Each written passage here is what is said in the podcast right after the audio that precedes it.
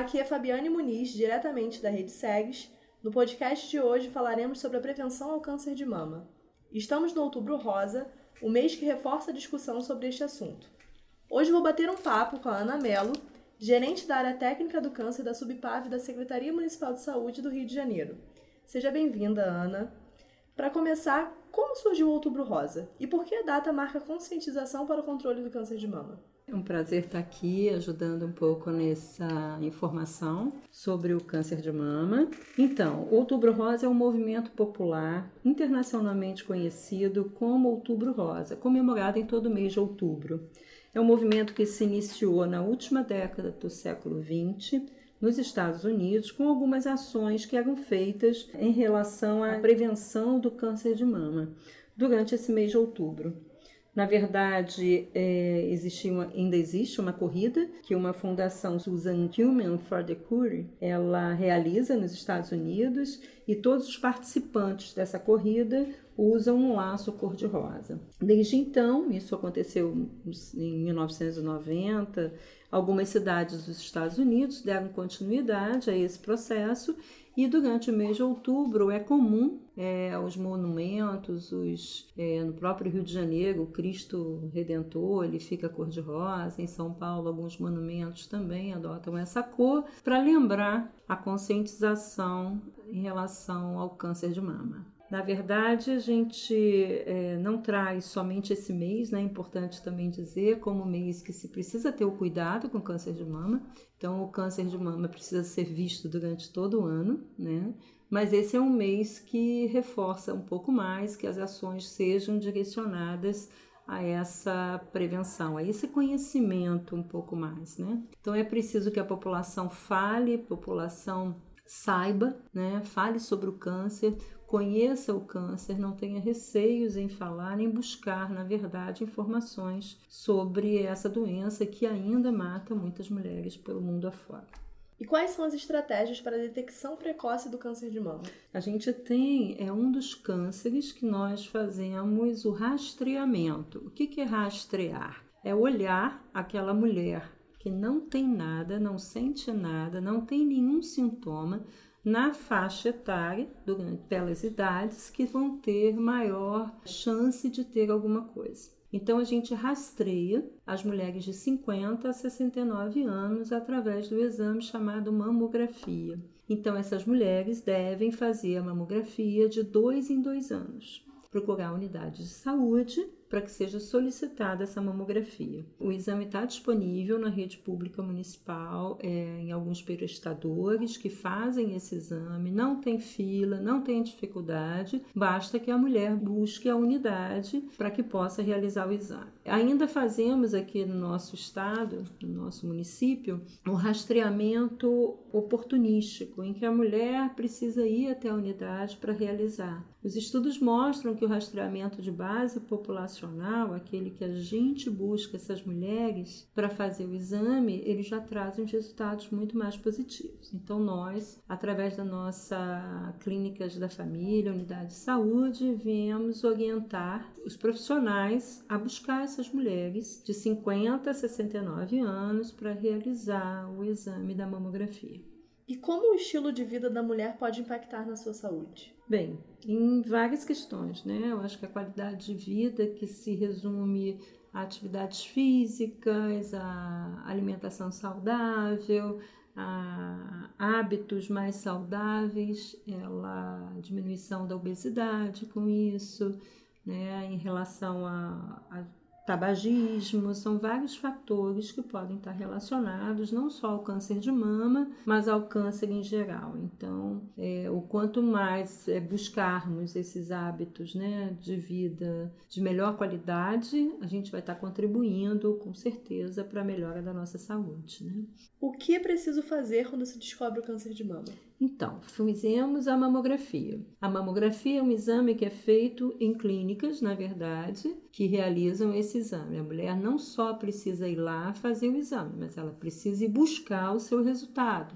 Muitas das vezes a mulher acha que foi fazer o exame e não precisa mais retornar para pegar o resultado. A mamografia precisa, que é diferente do exame preventivo. o exame preventivo do câncer do colo do útero, o exame vai para a unidade de saúde. No caso da mamografia, não. Então ela precisa ficar atenta que ela tem que retornar a esse serviço para buscar o resultado. E assim que tiver o resultado, levar na unidade de saúde que solicitou o exame para que possa ser visto pelo médico. A partir dessa análise dessa mamografia, nesses casos que são assintomáticos, se vier alguma alteração, eles vão ser encaminhados de acordo com a alteração para o prosseguimento de investigação diagnóstica. Esse no caso das mulheres assintomáticas, né? Mas existem mulheres que têm sintomas, então é muito importante que a mulher se conheça.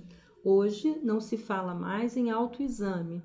A mulher precisa conhecer o seu corpo e, se perceber algo diferente nas suas mamas, procurar um atendimento médico para que seja feito o exame clínico das mamas e aí sim encaminhada para a investigação diagnóstica com os exames necessários. Ana, você pode trazer alguns relatos de mitos e verdades sobre o câncer de mama? Sim, não só sobre o câncer de mama, sobre o câncer. Né? O câncer é uma doença, na verdade, hoje considerada crônica, que na maior parte das vezes, se detectado precocemente, a chance de cura é muito grande. E precisamos falar de câncer, né? Sem medo, né? É uma doença que, se você percebe e encaminha rapidamente para o tratamento, a chance de cura é muito maior. Então, a gente precisa pensar em câncer enquanto profissional de saúde, não ter receio de colocar como hipótese de um diagnóstico, tanto para o paciente, né, para que possa de uma forma mais clara acontecer, independente do medo que isso possa causar, para que possa ter uma oportunidade de chegar ao tratamento o mais rápido possível. Então é importante que, que se fale de todos os cânceres. A mulher, é, sabidamente, busca atendimento muito mais fácil do que o homem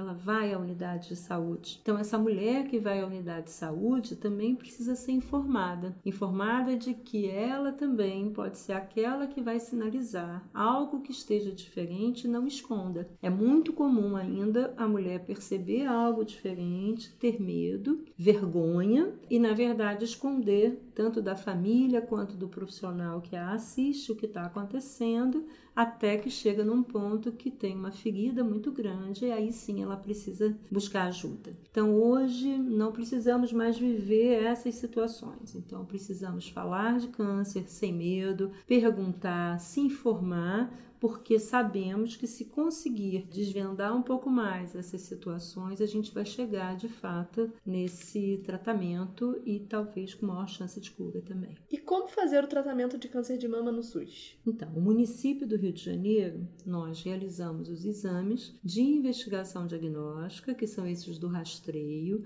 se necessário, fazemos nas policlínicas ou em alguns hospitais a biópsia desse nódulo que apresentou. A partir desse resultado que a gente tem, é encaminhado para o tratamento que é feito em unidades chamadas terciárias, que são é, os hospitais, não necessariamente os hospitais do município. Então, a gente encaminha através do sistema de regulação para fazer os exames de investigação diagnóstico, é, as biópsias, através do sistema de regulação CISREG, que é feito pela unidade de saúde, tendo esses resultados para o tratamento é feito o encaminhamento via SER, que é o Sistema de Regulação Estadual, que regula para os hospitais. Quais as ações que as unidades de saúde do município do Rio de Janeiro desenvolvem no mês do Outubro Rosa?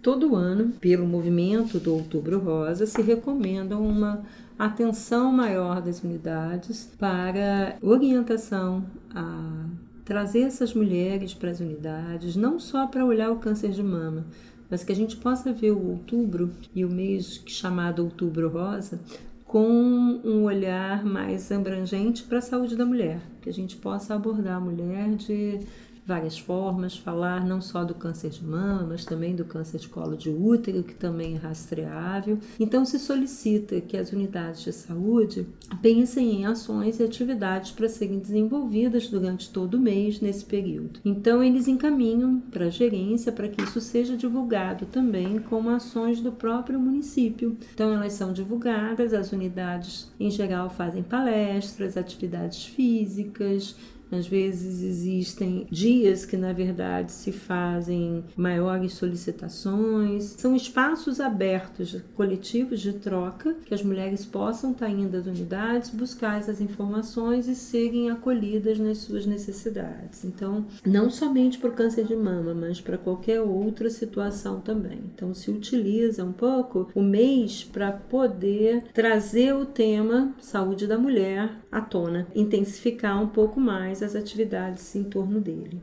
Vale lembrar também em relação ao que tínhamos falado do mito, dos mitos e verdades em relação ao câncer, principalmente no de mama, agora voltando para o câncer de mama, que às vezes as mulheres têm medo de fazer a mamografia porque falam que é uma exposição ao raio-x. Então é importante lembrar que essa exposição é muito pequena e torna o método muito seguro realizar o exame para a detecção precoce. Então não tem por que ter esse tipo de medo. Podemos falar também que existem, é, na verdade, as unidades trazem o que o Ministério da Saúde também traz para o município enquanto os três pilares, os três pontos mais importantes quando se fala de câncer. É preciso que a população ela seja conscientizada. Então, nesse Outubro Rosa, a gente faz isso, traz essa conscientização da população feminina, falando dos dois principais tipos de câncer, que é o de mama e de colo. Precisamos de profissionais de saúde também capacitados para reconhecerem precocemente, solicitarem os exames exames e precisamos dos serviços disponíveis para que sejam feitos o diagnóstico o mais prontamente possível e com qualidade.